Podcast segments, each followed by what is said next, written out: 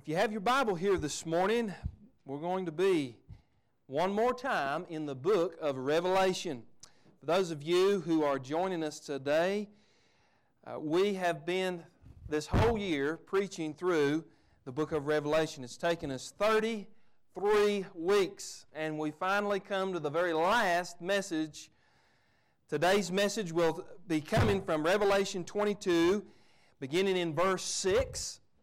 And it's been a blessing to me to help you understand this book hopefully better than you did before.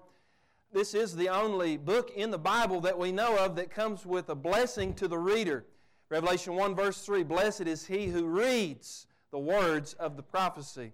You know, if there's one book that Satan could keep us from reading, it would be this one, because it's the book that tells of his doom and his defeat and the victory of the Lamb of God, Jesus Christ.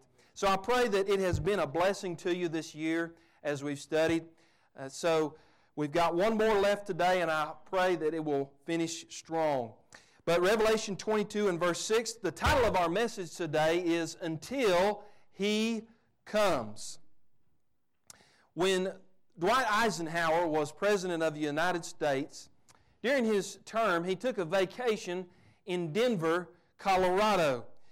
And as he was there, the president's attention was drawn to an open letter that was featured in a local newspaper.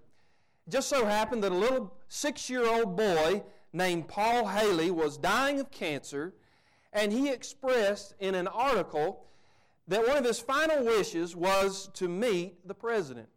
And one of the president's aides noticed this article and pointed it to the attention of the president.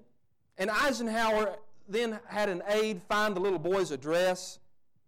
And on a Sunday morning in August, he was driven in the presidential limousine to the boy's house, Paul Haley, for an unannounced visit. And so the president knocked on the front door, and he was greeted by Donald Haley, who was the boy's father. Of course, the newspaper reporters were in tow, and they were quick to note Donald Haley's appearance as he came to the door in an old pair of blue jeans and a dirty shirt and a couple of days of scruff on his face. There stood behind the father little Paul. The president reached out his hand and he said, Paul, I'm, I'm President Eisenhower and I read your article in the newspaper. I'm pleased to meet your acquaintance. And so the president and the little boy had a brief chat. Then he invited little Paul out into the street to take a look at the presidential limousine. And after some small talk and hugging the boy, and he gave him an autograph and a few mementos of that day, and then the president went on his way to his next item of business. As you can imagine, that visit was the talk of the town for several days. Everybody was ecstatic and shocked that the President of the United States would come to their little neighborhood, except there was one person who wasn't very excited about it, and that was the father, Donald Haley. He said with embarrassment to a reporter, How can I ever forget standing there dressed like I was in those ratty old blue jeans and that dirty t shirt and two days of beard on my face to meet the President of the United States? Well, friend, let me tell you this morning, I can tell you of something that would be more shocking, more humiliating, and more embarrassing than that. That is that one day the skies will part and the trumpet will sound and the Lord Jesus Christ will appear in the air. And I just think of the millions worldwide, both unbelievers and carnal Christians, who will be shocked and ashamed at the appearance of the Son of God. Think about it, friend. If the Lord were to appear right now and He were to look into your life, how would you stand? Would you be embarrassed? Would you be surprised? Would you be unprepared as Donald Haley was that day that the president came knocking on his front door? Friend, that's the central issue that the Apostle John writes about as he comes to the conclusion of this amazing book called Revelation. And in light of all the prophetic truth that Brother John has unfolded for us thus far, there's still one question that remains, and it is this So what? How now shall we live knowing that Christ is going to return? What are we to do until He comes? You know, there are many who view prophecy kind of like a merit badge that they pin on the lapel of their coat. And they walk around very pridefully and they say, oh, I can tell you about the mark of the beast, 666, and the seven sealed judgments, and they can interpret for you the most minute detail in prophecy, and yet it hasn't changed their life one bit. It, becomes only intellectual knowledge that puffs them up. Vance Havner, who was a Southern preacher from years ago, penned these words. He joked about this very thing, saying, I know some that are always studying the meaning of the fourth toe on the right foot of some beast in prophecy, and they've never used either foot to go out and bring men to Christ. And so, as we come to the end of the book of Revelation, I point that out to you because studying prophecy is not about the accumulation of information. The study of prophecy is about transformation. It should make you different and change you from the inside out. If revelation and the study of it doesn't change you and how you live on a day to day basis, then, friend, we have missed the point of why this book was given to us. It's not given just for theoretical knowledge, it's given for the practical, everyday occurrences of life. Now, think of it this way just as if we heard news that an impending storm was blowing in our region, whether it be a hurricane or a blizzard or whatever.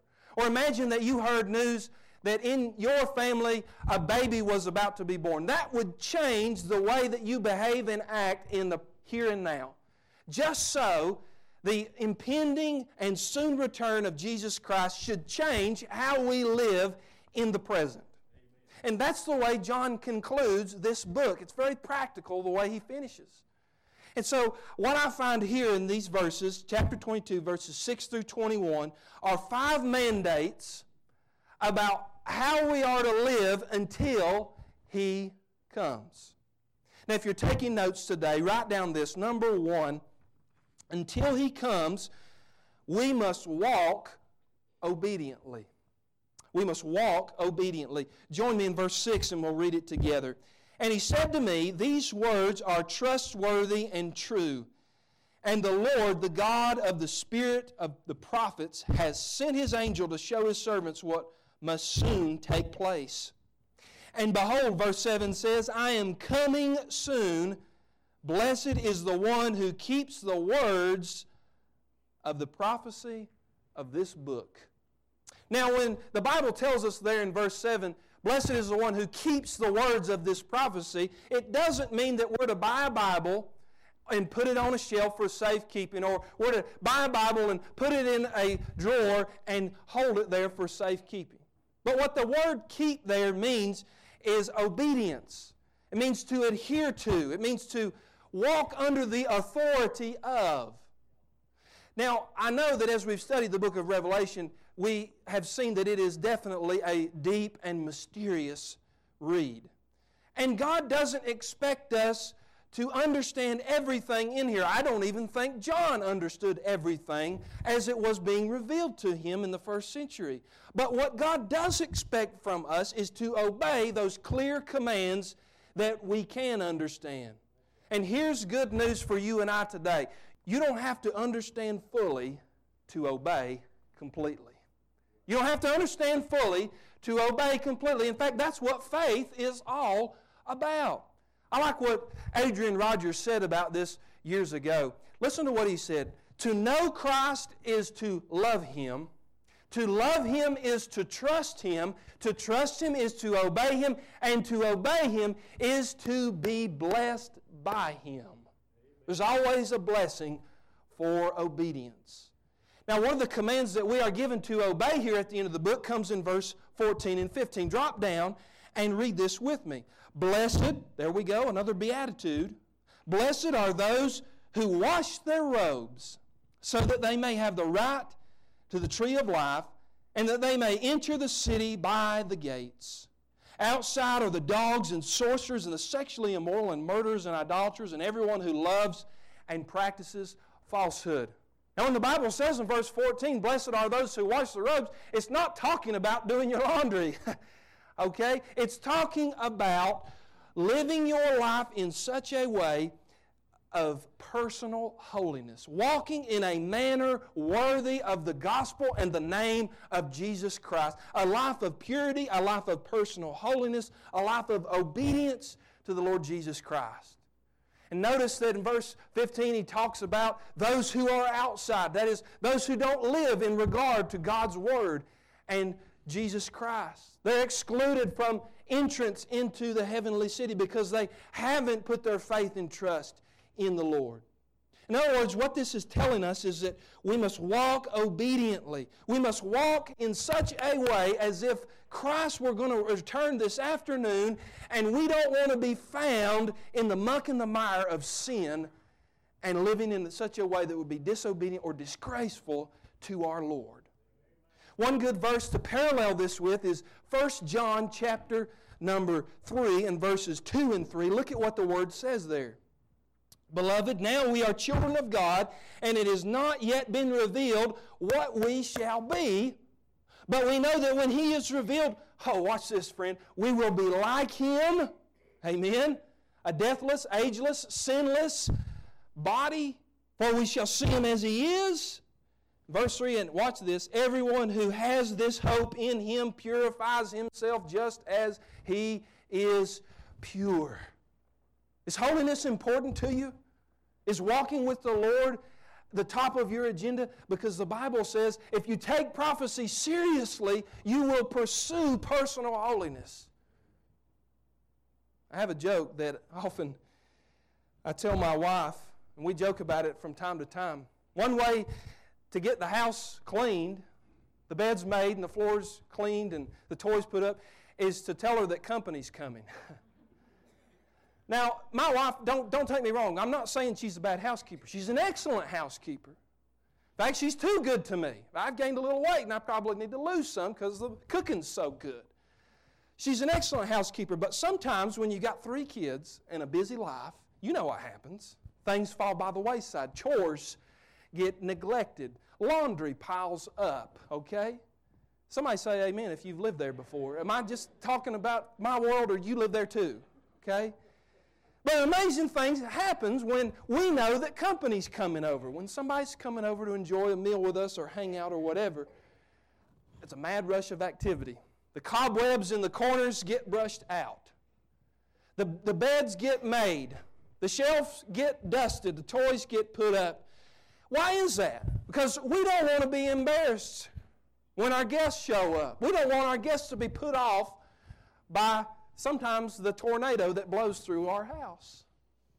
Now, I got to thinking about that. You know, if we'll do that for our earthly guests, if we'll do that for our friends, how much more should we do that for the Lord Jesus Christ, knowing that He could come calling at any time? So I'm asking you this Is your house in order?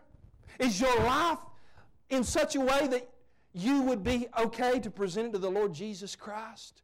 As he talked about that parable in Matthew 25? Are your lamps trimmed and burning? Are you expecting him to come? Are you living in such a way that you're living a holy life, a life that honors Christ? Is your house in order? What neglected corners of sin are in your life that needs tidying up? What trash in your life do you need to carry out? What command have you put off obeying that you need to obey right now? You see, until he comes, the Bible says we should walk, we must walk obediently. And then we see number two in this final prophecy that until he comes, we must worship correctly. We must worship correctly. Notice verse 8 and 9. This is so interesting. He says, I, John, am the one who heard and saw these things. And when I heard and saw them, I fell down to worship at the feet of the angel who showed them to me. But he said to me, You must not do that. I am a fellow servant with you and your brothers, the prophets, and those who keep the words of this book worship God. Now, as we have studied through the book of Revelation, we have discovered that one major theme in this book is worship. In fact, punctuated throughout this narrative are several worship scenes in heaven. And there we see gathered around the throne of God the four living creatures and the angels, the tribulation saints and the church, all praising, Holy, holy, holy is the Lord God Almighty. We saw it in chapter 4 and 5. We studied it in chapter 7 and chapter 14. We saw it at the marriage supper of the Lamb in chapter 19. In fact, the whole book is bookended by worship. It's in the beginning and it's in the end. Remember chapter 1, verse 17? John sees the glorified Christ in all his majesty and all his regality and all his power. And John, the Bible says, fell down at his feet as though he were dead. Again, when you come to the end of the book here in verse 8, we see John, he's prostrate again in worship. But you'll notice that as you read this, he's rebuked because he falls down to worship an angel. Although this was mistaken, although it was inverted, He's worshiping the angel and he's corrected in that. The angel says, Don't worship me. All those who trust and believe in God, they worship Him. In fact, if you do a little study over in chapter 19, verse 10, he does the same thing back there and he's corrected for the same mistake. Now, why does the Bible point this out? Because the Bible forbids the worship of angels or uh, forbids any other worship besides that of God because all those things when put in place of God, would be an idol. They're unworthy of worship. This would be no different than the Israelites who made the golden calf after Moses came down from the mountain with the Ten Commandments. But this scene right here is so instructive to us because it highlights the need in our own worship to make sure that we are focused on the right object God alone. Remember what Jesus said in John 4, verse 24, he said this. It's coming up on the screen. God is spirit, and those who worship him must worship him in what church? Spirit and truth. Now, if you look at that, those verses give us a set of guardrails to keep us on the right track as we worship. You see, worship without the Holy Spirit is dead. Worship without the Holy Spirit is religious ritual. Worship, worship without the Holy Spirit is monotony. But worship without the truth, that's idolatry. And if ever, friend, there was a need to worship God in truth, oh, is it right now? Have you ever seen a day in America or in the religious life of this country, even in Southern Baptist churches, where, as you look at the religious landscape, there are all kinds of false gods and false Christs being presented to us. Can I get a witness? Think about it, friend. There's the Christ of the Muslims who tell us that Jesus never died on the cross. There's the Jesus of the cults, like the Mormons who say that Jesus is the spirit brother of Lucifer. There's the Jesus of the liberal crowd who all they want to talk about is love and acceptance and tolerance. Then there's the Jesus of the prosperity preachers who say that God is like a cosmic Santa Claus here to give you nothing but health and wealth. No kinds of sickness or trial will ever come into your life. Just sow a faith seed and believe in God. There's the Jesus of the politicians who will say, God bless America with one breath, and then with the next breath, pass some kind of sinful legislation that's going to bring some kind of law or some kind of policy into our country that's going to kick God out. Everybody's got their own version of Jesus in our society. Friend, what happened to the Jesus of the Bible? What happened to the Jesus who's virgin born and sinless? The Jesus who sat and ate with tax collectors and sinners? The Jesus who healed the sick and touched the lepers and healed blind eyes and raised the dead? What happened to the Jesus who rebuked the Pharisees and went into the temple and cleansed it one day? How about the Jesus who walked on water? The Jesus who told his disciples, I'm going away, but I'll be back again someday.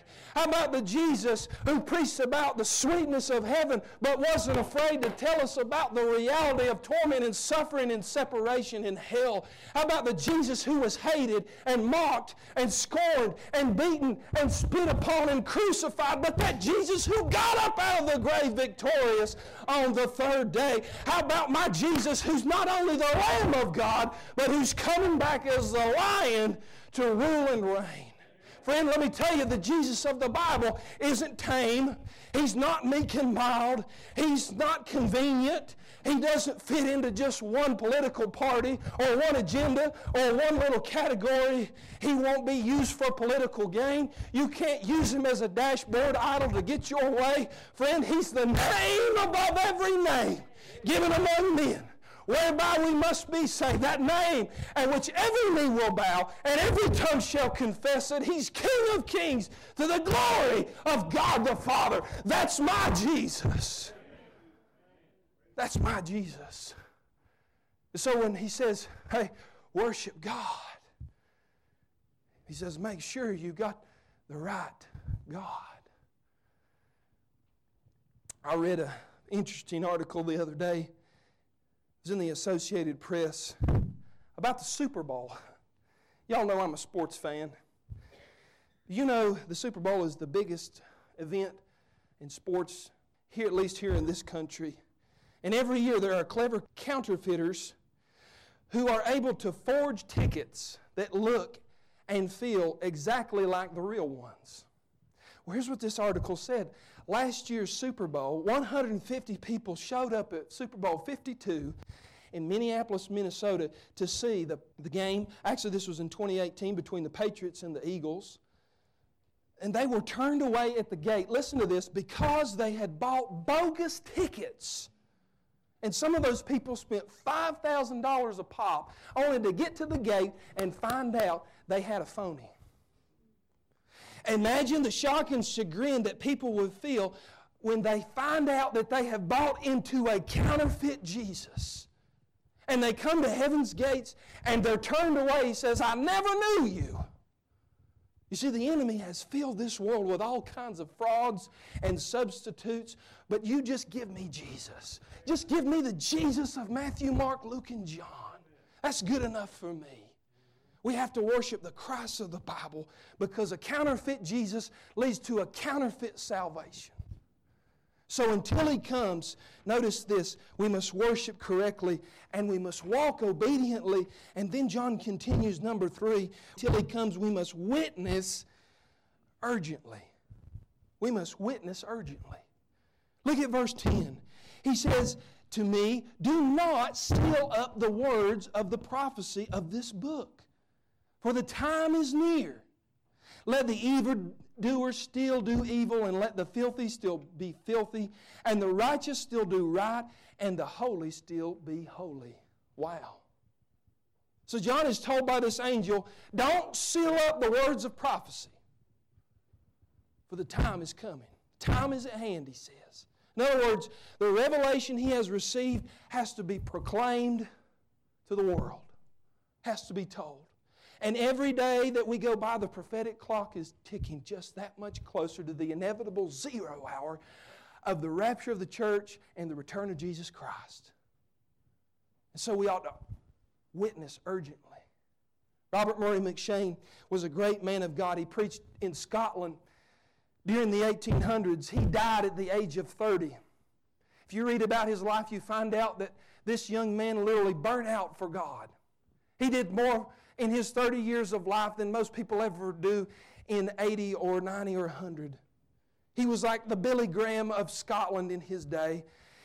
And he had very few earthly possessions at the end of his life. And one of the things that he had was a pocket watch. And as they gathered together his Bible and a couple other personal effects, his pocket watch, they noticed that on the back of it was inscribed a verse John 9 4. Night is coming when no man can work. Isn't that a good reminder to you and I? Hey, you've only got a little bit of time to serve the Lord Jesus Christ. You've only got a little bit of time to witness to that coworker, that neighbor, that friend. You've only got three score and ten if you're fortunate to do what you're going to do for the Lord. And then after that, it's over. In my estimation, prophecy is not only one of the best motivators for Christians to get busy in serving the Lord, but it's also one of the greatest incentives for sinners to repent. You see, when you think about the horrific things that this book foretells that are coming on the unbelieving world, we ought to be motivated then to go out and reach as many as we can for Jesus Christ. And moreover, when sinners hear about the wrath of God that is to come, they ought to be moved to run to Jesus Christ because the hour is late and the day is drawing near. Notice the warning that comes with this. Verse 18. I warn everyone who hears the words of the prophecy of this book. If anyone adds to them, God will add to him the plagues described in this book. And if anyone takes away from the words of the book of this prophecy, God will take away his share in the tree of life and in the holy city which he has described in this book. That's pretty heavy, isn't it? One reason why this book comes with a stern warning. And the warning is this don't tamper with the message. John, you deliver it just as I gave it to you. Don't soften it, don't dilute it. Don't add extra to it, just give it as I gave it to you. You know what? That's pretty intimidating when you're a preacher. Because as I began to study this book and I began to reread it again and get immersed in it, let me tell you something. This isn't popular preaching. When you talk about the judgment of God and the tribulation and the reality of hell and the return of Christ, when you start talking about this stuff, Aren't you afraid, preacher, that that's going to turn people away? You see, the temptation is for us in 2019, in our day of tolerance and snowflakeism, where everybody's offended at everything, is to dilute the message. And say, well, I'll just skip over that part about judgment and that part about hell and those things that make us uncomfortable about sin. I want people to like me and pat me on the back and say, good job, Pastor. But friend, I don't have that luxury. He says here, don't you think about taking away from this message. Because if you do, I'll take away your reward in heaven. Wow. Here's the catch if you soften the truth, you aren't being a faithful witness, and we aren't doing sinners any good. And one of the great burdens of this book is to simply teach it as it is. But at the same time, that's a great blessing of the book because when you teach it as it really is, that Jesus is coming, that He's the Lamb of God and the Lion of the tribe of Judah, and He's coming victoriously and surely and gloriously and powerfully. When you preach that, it's glory and it's encouragement to the saints of God because it reminds us look at what He's come to rescue us from. And it's, it's great hope and it's great joy. Because what it does is you begin to look at the darkness and the judgment and the sin and the evil and Satan's work, and then you backdrop that against Christ and His glory and His power and His coming. It makes amazing grace all that more amazing. And you say, Lord, look at what you have rescued me from. It makes the gospel and the light of Jesus Christ that much brighter against the darkness of the coming storm. So he says, until He comes, you must witness urgently. Who do you need to reach, friend? Who's that person that God has put on your heart, that you work with, that you go to school with, that you're afraid of what they might think of you if you tell them about Jesus? It's time for the church to stand up and stiffen our back and speak out. We must witness urgently. Number four, until He comes, we must work diligently. We must work diligently. Verse 12 Behold, I am coming soon, bringing my recompense with me to repay each one for what he has done. I am the Alpha and the Omega, the first and the last, the beginning and the end. There's two judgments that are coming. There's the great white throne judgment That's for sinners who have rejected Jesus Christ. And then for the church, there's what's called the Bema Seat judgment, where we'll stand before Jesus, not on the basis of whether we'll go to heaven or not, but on the basis of what we did for Him, we'll be judged by our works. And that will determine our eternal reward one day in heaven. You see, just because the church is going to heaven, just because you're saved and born again, doesn't mean that you're not accountable. Every Christian even me. Every Christian is going to be judged individually, thoroughly, and graciously by the Lord Jesus Christ. He says, I'm coming to repay to everybody the work that they've done. You see, everything about this life is a test. I'm beginning to learn this. Do you know that everything about this life is a dress rehearsal for eternity? That's where we're really going. This world isn't really our home, this is testing ground. And you see, we're all stewards of the great gifts that God has given us. He's given us all at least three things He's given us time, He's given us talent, He's given us treasure. What are you doing with your time, your talent, and your treasure? Because when Christ comes and He takes the church out, He's going to judge each and every believer on how we stewarded those things. Did you waste your money or did you invest it in the things that God loves? Did you spend your time on trivial pursuits or did you spend your time trying to win people to the Lord and build the church of Jesus Christ? Did we take our talents for granted or did we take those talents and use them for the glory of God? Here's what Paul says in 1 Corinthians 3. He relates this to building a house. He says, Now, if anyone builds on this foundation with gold or silver or precious stone, wood, hay, or straw, each one's work will become clear, for the day will declare it because it will be revealed by fire and test each one's work. I read an interesting story the other day in the news, and I'll just paraphrase it for you. It's about a couple in California who were looking forward to getting married. True story. And as they were preparing for marriage, a wildfire came through their town. And the groom had gone out and bought this beautiful diamond ring for his bride to be. It burned down his house. Well, of course, this groom to be, he wasn't worried about his TV or his car or his clothes or anything like that. What do you think he was worried about, guys? He wanted to find that ring. And so the story that I read in the news said that this young man, after the smoke cleared and the fires went away, that he went to that burned out ground where his house used to be, and he sifted for days and days and days on his hands and knees, crawling through the ashes, looking for that one precious ring. It has a happy ending. He found the ring. And as I read that story, I thought about the judgment seat of Christ. Are you ready to have your life tested by fire? Because the Bible says that one day Jesus Christ is going to look into our lives. He's going to look into our works. He's going to look through our works into our heart and see the very motivation for why we did what we did or why we didn't do what we were supposed to do. And the Bible says if it's not precious stone or gold, it's going to be burnt up. And friend, I have this fear that one day I'm going to stand before God and there's not going to be very much left when Jesus Christ is done perusing and judging my life. And friend, I have this fear that Jesus is going to look at the sermons and he's going to look at the things that I did and said, Derek, your heart wasn't in the right place. I wanted to give you this blessing, but I can't give it to you because there's wood, hay, and stubble. And friend, I want at least one crown to be able to throw at his feet. One crown, Lord, if I could just have one crown to cast at you because you're worthy. And friend, it puts that great fear in my heart because I don't want to disappoint my Lord. I know the Bible says He's going to wipe away every tear.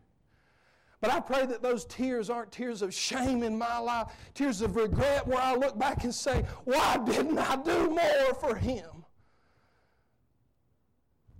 You see, until He comes, we have to work diligently because the final bell hasn't rung yet, and the rewards are still out there to get. So every day that my feet hit the floor, oh, I am motivated. Another day to report to duty for Jesus Christ. What are you going to have me to do today, Lord? Prepare a sermon, witness to somebody, encourage a saint. sweep the floor at church. Whatever, God, you have me to do, I want to do it for you. Is that your heart? Fifthly, is this, and I'm done. Until He comes, we must watch expectantly. Until He comes, we must, must watch expectantly. Look in verse 7. Look at what it says here. And behold, I am coming soon. You believe that, church? Verse 12, look again. Behold, I am coming soon. Verse 20, he who testifies to these things says, Surely, in case we didn't get the first two times, I am coming soon. And in the Greek, it actually says, Maranatha, Amen, come, Lord Jesus. In other words, notice what the text is saying here. Three times, Jesus says, I'm coming quickly. The word translated quickly in the Greek is actually the word tachys. It's where we get our word tachyometer, that little meter, that gauge on your car's dashboard that measures the engine's RPMs. That word doesn't mean quickly like tomorrow. It means quickly as in the sense that when He comes, it will be suddenly. There'll be no preparing for it. He'll come as a thief in the night. In other words, Jesus isn't saying, look for me a week from next Tuesday. What, what he means is, when I'm coming, it'll be like the batting of an eye. So fast that when it happens, nobody will be able to react or change their mind. So, friend, whatever we're going to do for the Lord Jesus Christ, we got to do it now. Only one life will pass. Only what's done for Christ will last. A few years ago, when I was still a youth pastor, I took a group down to Georgia for Go Tell camp. We had a great week. Got to the very last night. I was ready to come home. I was tired of putting up with those boys.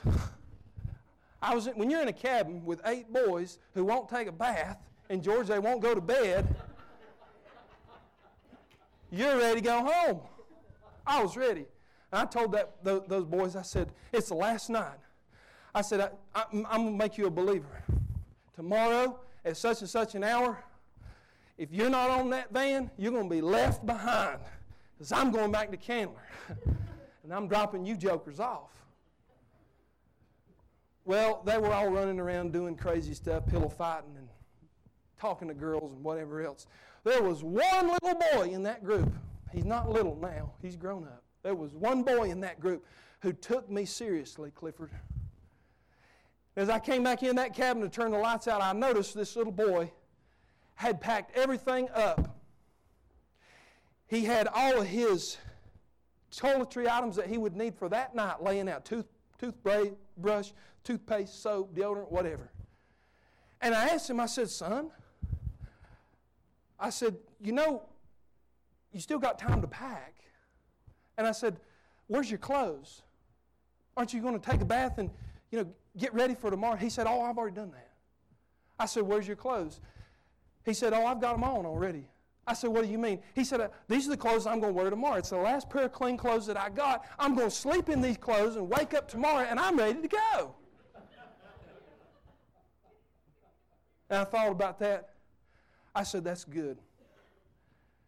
And then he said to me this He said, Derek, he said, I'm ready to go because I'm homesick. And I thought about that. And I said, Praise God. What if we lived our lives that way? Are you homesick? Are you ready to go? If He were to come today, would you be ready for that? Would you be okay with that? Is your life in order in such a way that if He came right now, you'd say, I'm homesick, let's go? Because you see, the only way to live the Christian life is to live as if Jesus died yesterday, rose this morning, and is coming back this evening. That's the only way to live life. Are you ready? As our musicians come and as we prepare for this time of invitation, if you don't know the Lord Jesus Christ in a real, in a transforming way, in a way that has made you look at your life different, and you need to come and you need to repent. You need to trust in Him as your Lord and Savior.